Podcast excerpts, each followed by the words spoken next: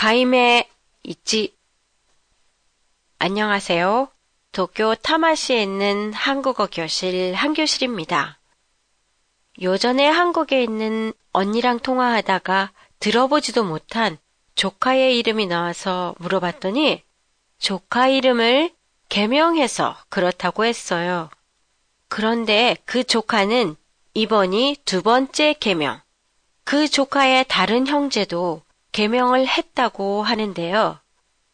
개명, 카이메도 재미있을 것 같아 오늘의 주제로 골라봤습니다. 개명 하면 떠오르는 드라마가 있지요. 내 이름은 김삼순. 드라마에서는 세 번째 딸이라는 의미에서 삼순이라고 이름을 지었다고 나오는데요. 뒷부분에 주인공 이름을 개명했다는 장면이 나오지요. 바로 이 드라마가 나온 이천오 년에는 개명 신청 요건의 완화로 이 드라마 붐을 타고 개명을 하는 사람이 많아졌어요. 현재 법원에 개명 신청을 하면 구십오 퍼센트의 사람들이 개명 허가를 받는다고 합니다. 개명을 하는 사람은 몇 명 정도 있을까요? 이천십구 년을 기준으로 국민 백 명 중 세 명이 이름을 바꿨다고 하는데요. 개명 신청을 하는 사람의 사십삼 퍼센트가 이십 대, 삼십 대의 젊은 세대예요. 이름을 바꿔서 자신의 일이 잘 풀리고 운세를 좋게 하려는 의도에서 개명을 하는 사람이 많다고 해요. 그리고 최근에는 초등학생을 중심으로 한 개명이 많아요.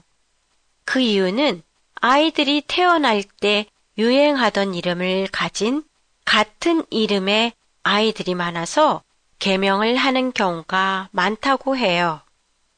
개명 허가가 나면 제일 먼저 해야 할 일이 인터넷을 이용해 가족관계 등록 시스템에서 개명 신고를 하는 일이에요.